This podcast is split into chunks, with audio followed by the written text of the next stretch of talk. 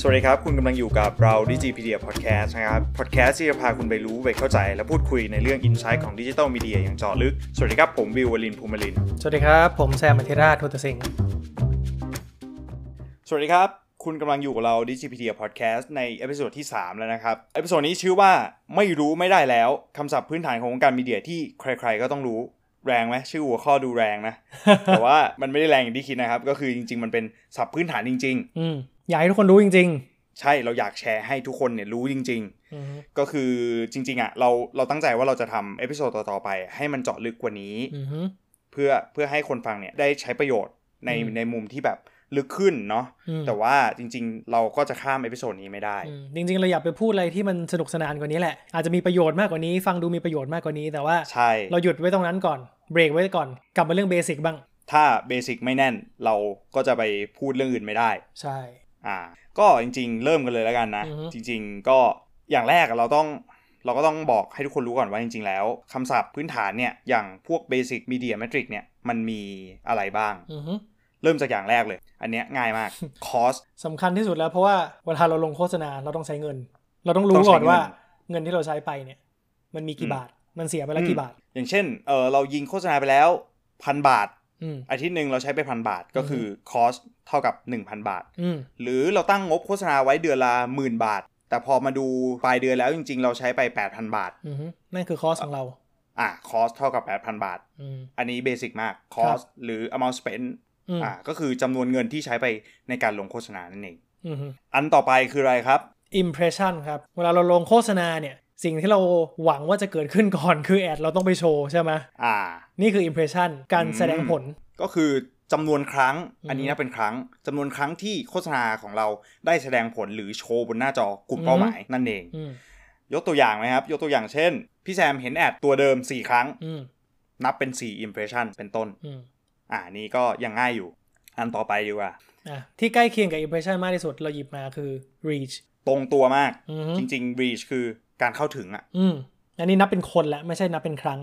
นับเป็นคนคือ impression ยังนับเป็นครั้งใช่ไหมอืมยกตัวอย่างเมื่อกี้ พี่แซมเห็นแอด4ครั้งอืมแต่โฆษณาเนี่ยเข้าถึงพี่แซมได้คนเดียวอืมก็คือไปไปโชว์ให้พี่แซมดูคนเดียว แต่พี่แซมเห็นถึง 4 ครั้งอืมอันเนี้ยเท่ากับมี 1 reach มี 4 impression ถูกไหมครับ ถูกครับ โอเค เมทริกต่อไปที่เราจะพูดถึงมันเกี่ยวข้องกับ2เมทริกไม่เกี่ยวแหละอืมที่เราที่เราเกี่ยวข้องตรงๆกตัวย่าเลย เกี่ยวข้องตรงอืมๆเรียกว่า frequency อืม frequency คืออะไรครับ ความถี่ป่ะครับ ความถี่อืมก็แปลตรงตัวเลยนะ ถ้าไปเปิดไปเปิดดิกก็จะเห็นคำคำว่าความถี่เลยอะเอออะขยายความก่อนแล้วกันอะมันคือเอ่อค่าเฉลี่ยหรือความถี่ที่กลุ่มเป้าหมายเห็นโฆษณาของเราอืมโดยเฉลี่ยแล้วเนี่ย แต่ละคนอืมเห็นกี่ครั้ง เห็นโฆษณาตัวเดิมของเราเนี่ยกี่ครั้ง เมื่อกี้วิวบอกว่าพี่เห็นสี่หนใช่ไหมสี่ impression อืมอืมสมมติวิวเห็นอะเห็นแค่หนึ่งหนก็แล้วกัน แปลว่ามีห้า impression แล้วห้า impression reach สองคนอืมง่ายๆเลย เอา impression มาหาร reach แปลว่า ค่าเฉลี่ยอืม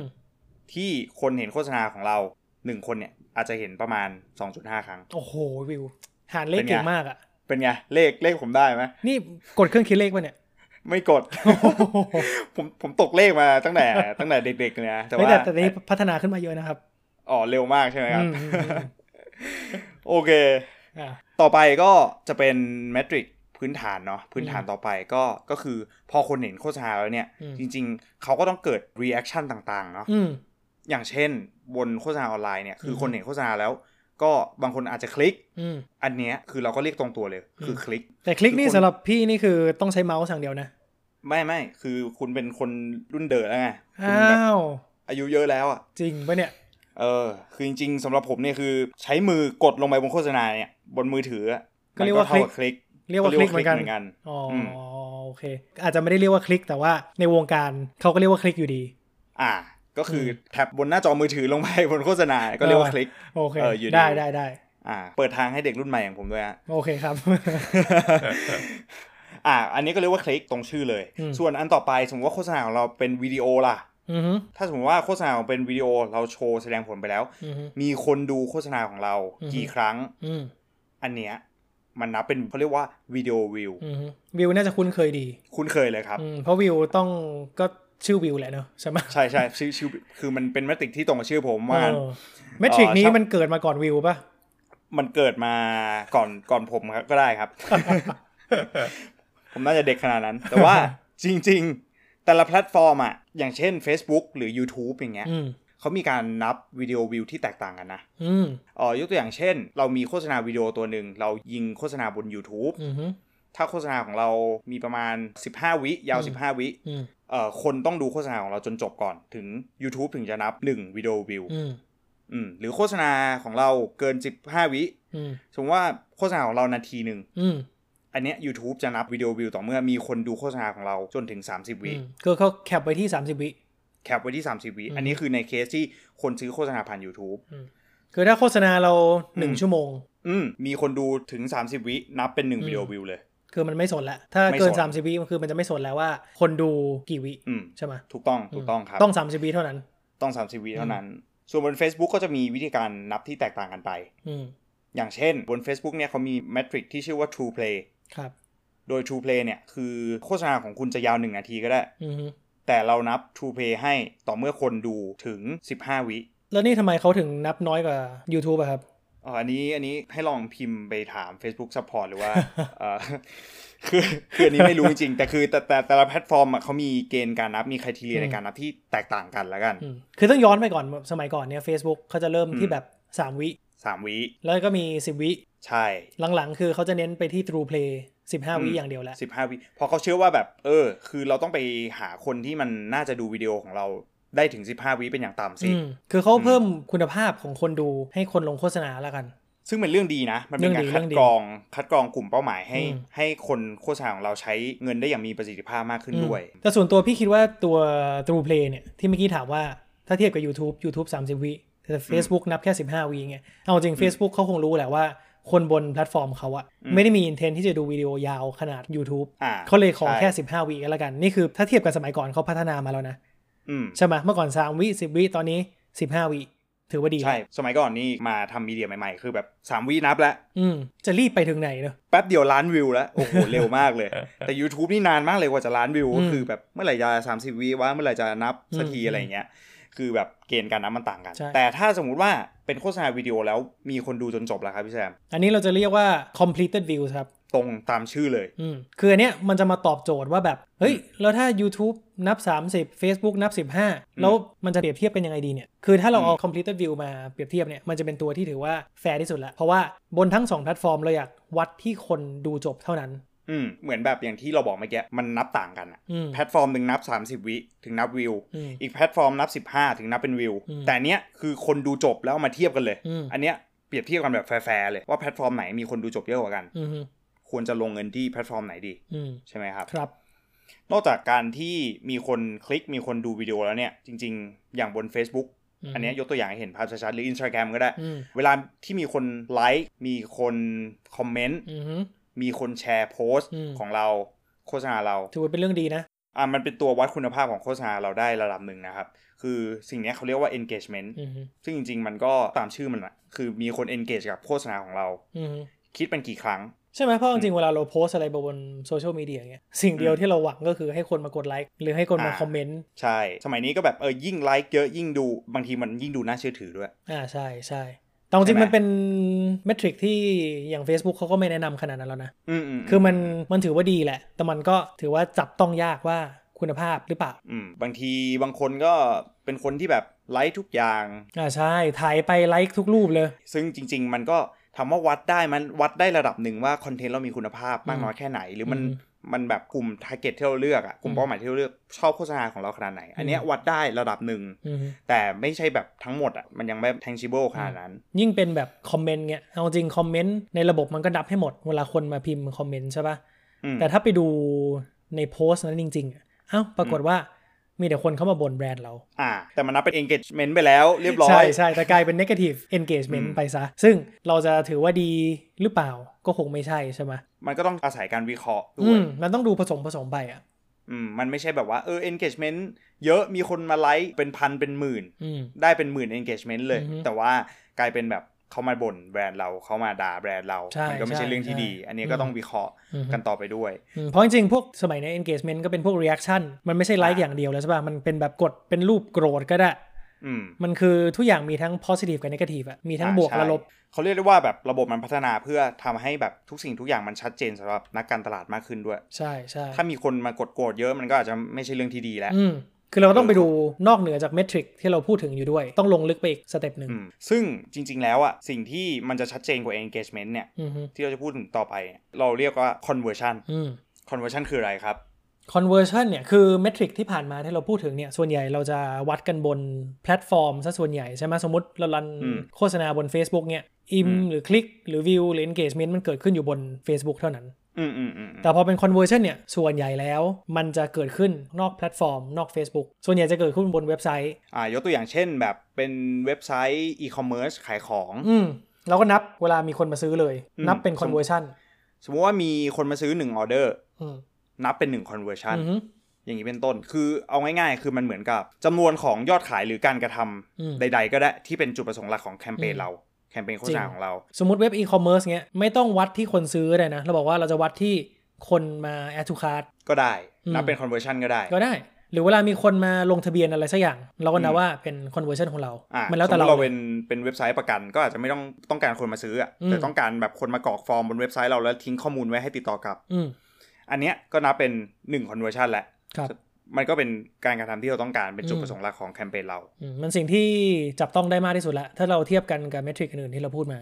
อืมอืมซึ่งต่อไปเราก็จะไปพูดถึงแมทริกในอีกแง่มุมหนึ่งแล้วกัน เมื่อกี้เป็นแมทริกพื้นฐานครับแทบจะครอบคลุมเกือบทั้งหมดของมีเดียและ คือจริงๆมันมีเยอะเยอะมากกว่านี้นะครับ แต่ว่าอันนี้เราเลือกแต่อันที่มันใช้บ่อยแล้วก็คิดว่าเป็นเบสิกและสำคัญอืมอืม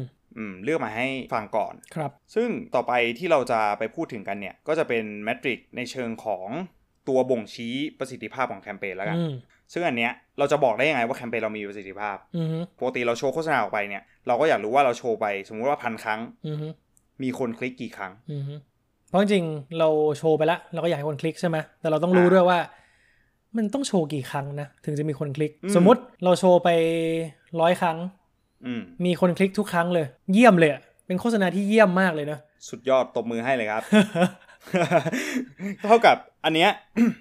มันตรงตัวเลย โฆษณาโชว์ไปกี่ครั้งอืมมีคนคลิกกี่ครั้งอืมฮึเพราะฉะนั้นฟอร์มูลามันก็คือคลิกหาร impression อืมแปลว่า click through through rate ตรงตามชื่อเลยครับครับศัพท์ทางวงการมีเดียอืมก็เรียกว่า click through rate หรือย่อว่า CTR นั่นเอง click through rate ไม่น่าจะมีคนใช้เยอะนะ ส่วนใหญ่ก็ย่อไปเลย CTR CTR อืมคือเหมือนเวลาเราพูดกันเราพูดว่าเออ CTR 8%อืม CTR 10%อืมฮึเราก็จะรู้กันว่าแบบ อ๋อ เออ โชว์โฆษณาไปหมื่นครั้งอืมมีคนคลิกร้อยครั้งพันอืมครั้งอือฮึอ่าคิดเป็น CTR กี่เปอร์เซ็นต์อย่างเงี้ยเราเราครับก็จะรู้กันอืมว่าแบบ อ๋อ มันคือ CTR นะ click อืม through rate อืมฮึซึ่งจริง ๆ อีก2เมทริกเนี่ยที่เราจะพูดถึงมันก็เหมือนกันเลยหลักการเดียวกันอืมก็คือโฆษณาวิดีโอเราปล่อยไปแล้ว มีคนดูกี่ครั้งอืมฮึหรือคนดูจนจบกี่ครั้งอืม หรือโฆษณาเราปล่อยออกไปแล้ว มีคน engage กับโฆษณาของเราอืมฮึกี่ครั้งอืมมีคนไลค์กี่ครั้งอืมอันเนี้ยมันก็คืออย่างการแบบสมมติปล่อยโฆษณาไป มีคนดูกี่ครั้งอืมก็คือ view view through rate เอาวิวไปหาร impression อืมฮึคูณร้อยออกมาคิดเป็นเปอร์เซ็นต์อืมหรือคนดูโฆษณาเราจบกี่ครั้งอืมก็คือเอาจำนวนครั้งที่คนดูโฆษณาเราจบเนี่ยไปหาร impression อืมฮึแล้วก็คูณร้อยคิดออกมาเป็นเปอร์เซ็นต์อืมฮึเหมือนกับ engagement เลยอืมฮึ engagement ก็มีคนไลค์สมมติหมื่นคน คนแชร์อีกหมื่นคนอืมเอาไปหารกับ impression อืมฮึคูณร้อยคิดออกมาเป็นเปอร์เซ็นต์เรียกว่า engagement rate ซึ่ง metric พวกเนี้ยมันก็อืมบ่งบอกถึงคุณภาพของโฆษณาเราใช่ไหมว่าที่จริงต้องโชว์บ่อยแค่ไหนถึงจะมีคนมา action สักอย่างอะจะมาคลิกจะมาวิวหรือจะมา engage อะไรสักอย่างหนึ่งคือถ้า CTR เราต่ำก็แปลว่า เอ๊ะ โฆษณาเราไม่ดีหรือเปล่านะ หรือว่ามันไม่ตรงต่อ target ของเราหรือเปล่า ต่อกลุ่ม audience ของเราหรือเปล่า ใช้ในเชิงการวิเคราะห์ ได้อืมเราจะได้ปรับปรุงคอนเทนต์ของเราหรือว่าอืมปรับปรุงกลุ่มเป้าหมาย ได้ลึกขึ้นว่าแบบอ๋อมันมันไม่ตรงกลุ่มเหรอ หรือว่าอืมคอนเทนต์เราไม่ดีหรือเปล่าอะไรเงี้ยอืมฮึแมทริกพวกเนี้ยเป็นตัวบอกได้อืมฮึแมทริกต่อไปดีกว่า เป็นสิ่งที่งุนงงมากอืมงงจริงๆเรื่องเนี้ย เรื่องนี้ก็คือผมก็เถียงกับพี่แซมสักพักหนึ่งแล้วเราก็ได้ข้อสรุปตรงกันนะครับว่ามันควรจะเป็นแบบนี้ มันก็เป็นเมทริกที่พี่ก็เถียงกับคนอื่นมาเยอะแล้วเหมือนกัน ใช่ อันเนี้ยคือ conversion rate อืมฮึคือเมื่อกี้เราพูดถึง conversion ไปแล้วใช่ไหมอืฮึถ้าเราอยากรู้ว่าคนที่เห็นโฆษณาของเราอะอืมหรือคลิกโฆษณาของเราอะอืมมีกี่คนที่ซื้อของของเราอะอืมมันก็ง่ายๆใช่ไหมครับ ปกติอืมมันก็คือ เอาจำนวนออเดอร์ หรือจำนวนคนซื้อของเนี่ยจำนวนครั้งที่คนซื้อของเนี่ยอืมมาหารกับ impression อืมก็คือคนเห็นโฆษณาเรากี่ครั้งอืมแล้วซื้อของเป็นต้น ไม่ต้องหันคลิกเหรอครับ เนี่ย อันเนี้ยครับเป็นปัญหาที่เราถกเถียงกันมานานมาก คือจริง ๆ แล้วอะตอนที่เข้าวงการมีเดียใหม่ ๆ เลยอะคือปกติเราไล่ตามฟันเนลนะอืมคือคนเห็นก่อนเกิดหนึ่ง impression พอเห็นแล้วคลิกเกิดหนึ่งคลิก พอคลิกเข้าเว็บไปแล้วเข้าไปซื้อของอืมเกิดหนึ่ง conversion อืมเพราะฉะนั้นจริง ๆ แล้วอะมันต้องเอา conversion ไปหารคลิกอืมก็คือมีคนคลิกกี่คนที่ซื้อของเราอืมใช่ไหมอืมแต่พี่แซมอะ บอกว่าคิดอย่างนั้นไม่ได้นะ จริง ๆ ต้องไปหาร impression สิอืมเหตุผลคืออะไรครับ เหตุผลคือว่าโฆษณาสมัยเนี่ย ยิ่งเป็นพวกโซเชียลมีเดียอะไรต่างๆใช่ป่ะลองถามตัวเองดูก็แล้วกันว่าเวลาเราถ่ายอินสตาแกรมถ่าย Facebook เนี่ยอืมเราคลิกบนโฆษณาที่เราสนใจทุกโฆษณาจริงปะมันก็อาจจะไม่ใช่ใช่ไหมคือจริงๆแล้วเราต้องถือว่าโฆษณาของเราเนี่ย ที่เรายิงออกไปเนี่ย มันก็ช่วยสร้าง awareness หรืออืมช่วยทำให้คนจำโฆษณาของเราได้ด้วยโดย ไม่ต้องมีการคลิกเกิดขึ้น อืม เราอาจจะไปซื้อตอนหลังก็ได้ โดยที่เราไม่คลิกโฆษณาเลย อืม เห็นปุ๊บมันบอกว่าโปรโมชั่นของเราเนี่ยเอ่อจะอืมรันไปอีกเจ็ดวันอืมแล้วภายใน7วันเนี่ยเราดันจำได้ เราดันกลับเข้าไปในสมมติ Lazada อืมเราไปซื้อของ Lazada ปุ๊บไอจากแอดที่เราเคยเห็นเนี่ย สมมติอืมอย่างหูฟังของวิว อืมอะอันเนี้ยอันนี้ยกตัวอย่างแล้วกันเออเออ อันนี้ยกตัวอย่างเหมือนเหมือนเหมือนแบบผมอะตอนแรกอะอืมก็ก็เลื่อนฟีด Facebook ไปปกติแหละอืมแล้วผมเห็นโฆษณาหูฟังอืม ทีเนี้ยคือผมมีหูฟังอยู่แล้ว ผมก็ยังไม่ยังไม่อยากซื้ออะไรอะอืมทีเนี้ยผมก็ไถไปอีกวันผมก็ไถผมก็เจอโฆษณาตัวนี้อีกอืมคือคือผมผมเจอสองอิมเพรสชันแล้วอะอืมแต่ผมก็ก็ยังไม่ได้สนใจอะไรอะอืมอยู่ดีๆพอมาอีกอาทิตย์หนึ่งอะหูฟังผมเจ๊ง เจ๊งง่ายเนอะก็ของปลอมอะครับก็โอ้น่าจะเจ๊งง่ายแต่นี่ตัวอย่างใช่ไหมครับตัวอย่าง ตัวอย่างตัวอย่างแต่คือ ก็ไม่ค่อยมีตังค์จริงๆครับ แต่ว่า เอาง่ายๆก็คือ ผมหูฟังผมเจ๊งอะ ผ่านมาอีกเจ็ดวันแล้วหูฟังผมเจ๊งอืมแล้วผมก็ดันจำได้พี่ผมอืมจำจำได้ว่าแบบเฮ้ยผมเคยเห็นโฆษณาหูฟังบน Facebook อาทิตย์ที่แล้วอะอืมอืมอืมมันบอกว่ามีโปรโมชั่นอยู่อะอืมผมก็พิมพ์เข้าเว็บไซต์เลย เข้าเว็บไซต์ของแบรนด์นั้นอะเข้าเข้าตรงๆเลยอืมแล้วสุดท้ายผมก็ซื้ออืมสรุปว่าจริง ๆอะผมเห็นแล้วผมซื้อเลยอืมผมไม่ได้คลิกโฆษณาอืม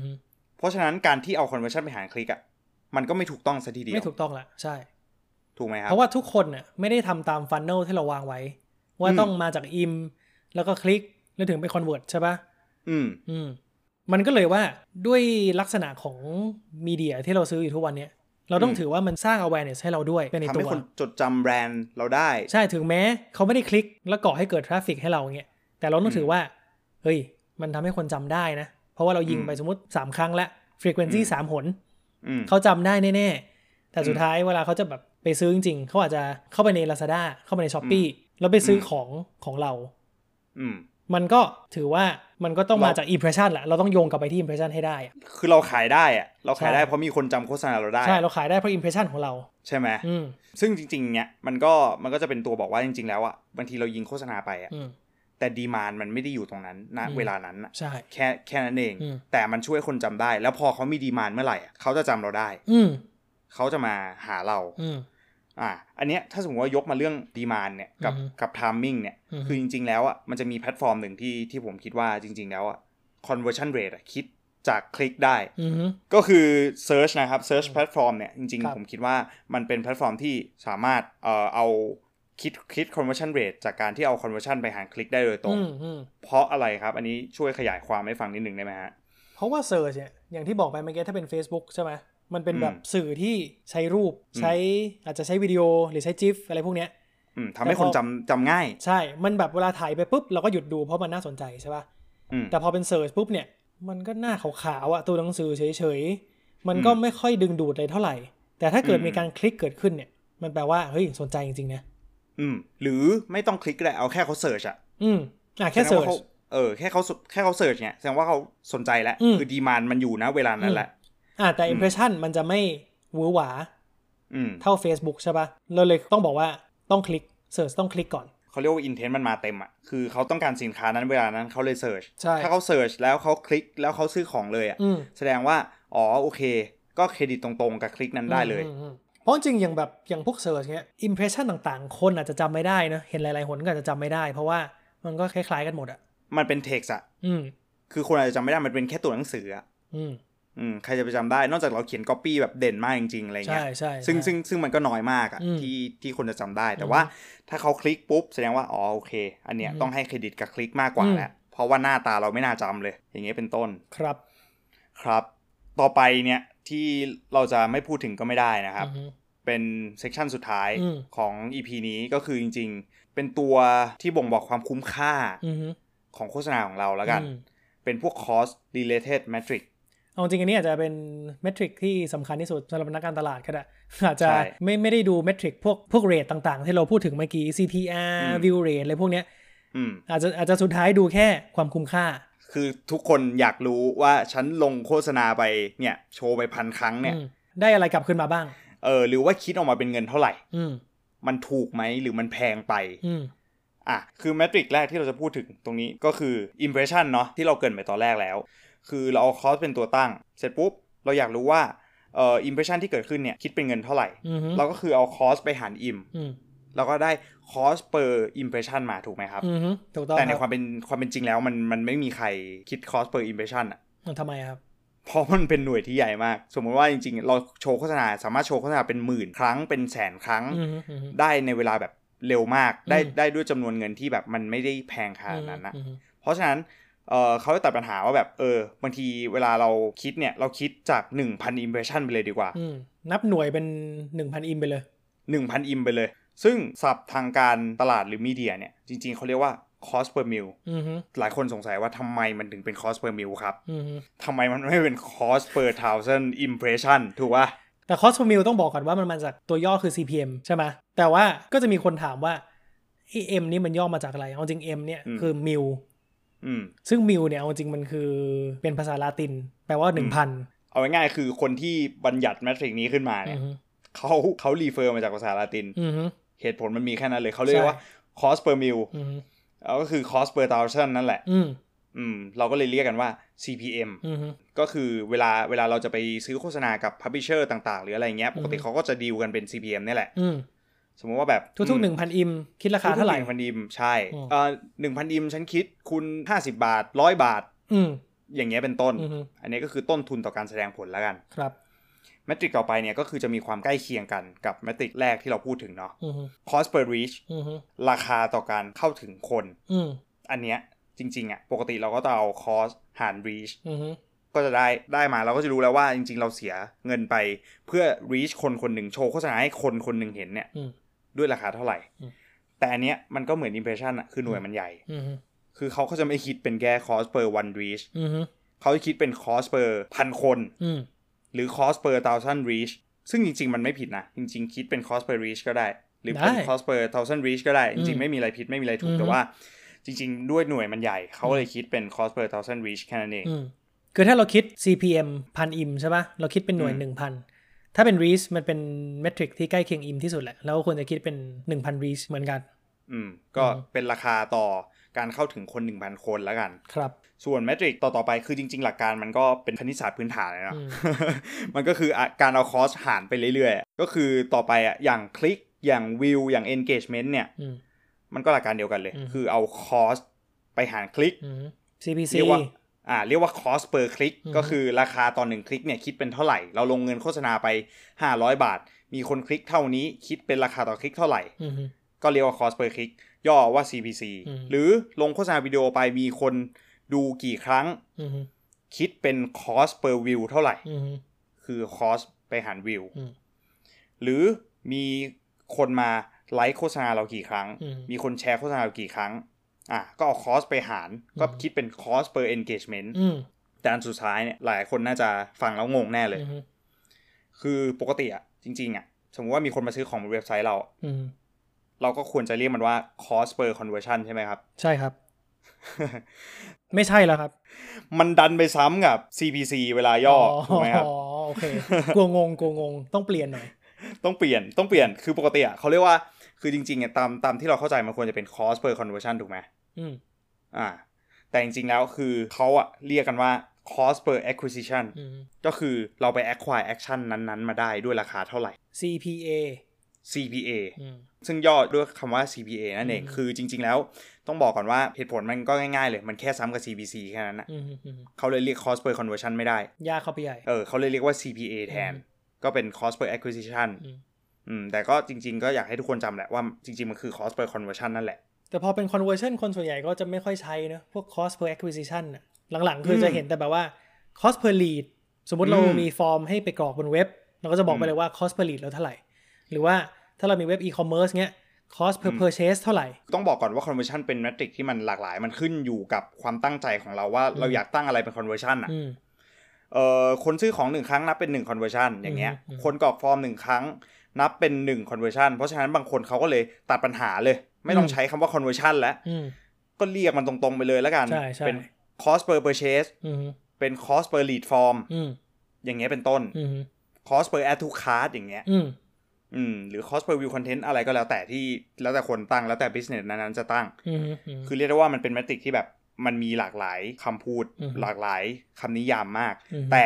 ภาษากลางที่เราใช้กันคือคำว่า conversion อืม cost per acquisition ก็คือ cost per conversion นั่นเองอืมซึ่งไอ้พวก cost per พวกเนี้ยเอาจริงมันคือสิ่งที่เกิดขึ้นแล้วอะเรามาดูว่าเอ่อเรารันแคมเปญไปแล้วสักช่วงเวลาหนึ่งอืมเงินที่เราลงไปเนี่ยลงไปเท่าไหร่ ง่าย ๆ เลยแล้วค่อยเอามาหารหารในอืมเมทริกต่างๆ ที่เราได้มาจากการถูกโฆษณาเราเนี่ย ซึ่งถูกหรือแพงอันนี้ก็ไม่รู้ต้องวัดกันไปเรื่อยมันต้องมันต้องวัดกันไปเรื่อยๆแล้วอีกอย่างหนึ่งคือแต่ละ industry อะแต่ละ market อะอืมมันก็มีราคาที่แตกต่างกันๆใช่ แต่ละ content แต่ละ target ก็มีราคาที่แตกต่างกันอีกอืมมันก็จะย้อนกลับไป episode ที่แล้วเนาะอืมคือถ้าเรารู้จัก metric พวกนี้แล้วอะเราก็ต้องทำการ test and learn ไปเรื่อยๆ ใช่ใช่อืมบางทีบางคนอยากได้ราคาที่ถูกที่สุดอืมแต่บางทีราคาที่ถูกอะสมมติว่าเราได้ราคาต่อคลิกที่ถูกอืมแต่คลิกที่เราได้มาไม่มีใครซื้อของเลยเป็นคลิกอืมที่ไม่มีคุณภาพอืมเลยอย่างเงี้ย ถูกไปก็เท่านั้น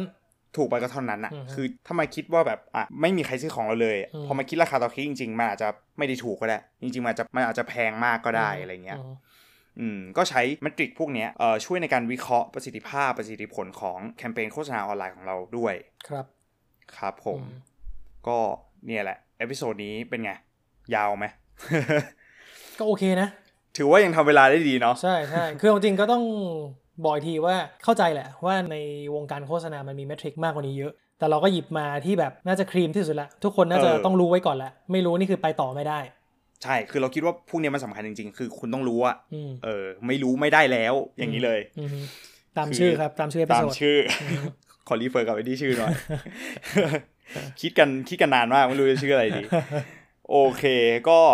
หวังว่าทุกคนคงจะได้ประโยชน์จาก episode นี้ไม่มากก็น้อยนะครับ ครับ ยังไงก็ฝากติดตามเอพิโซดต่อไปแล้วก็ผมกับพี่แซมก็ขอลาไปก่อนนะครับครับโอเคสวัสดีขอบคุณครับมากครับ สวัสดีครับ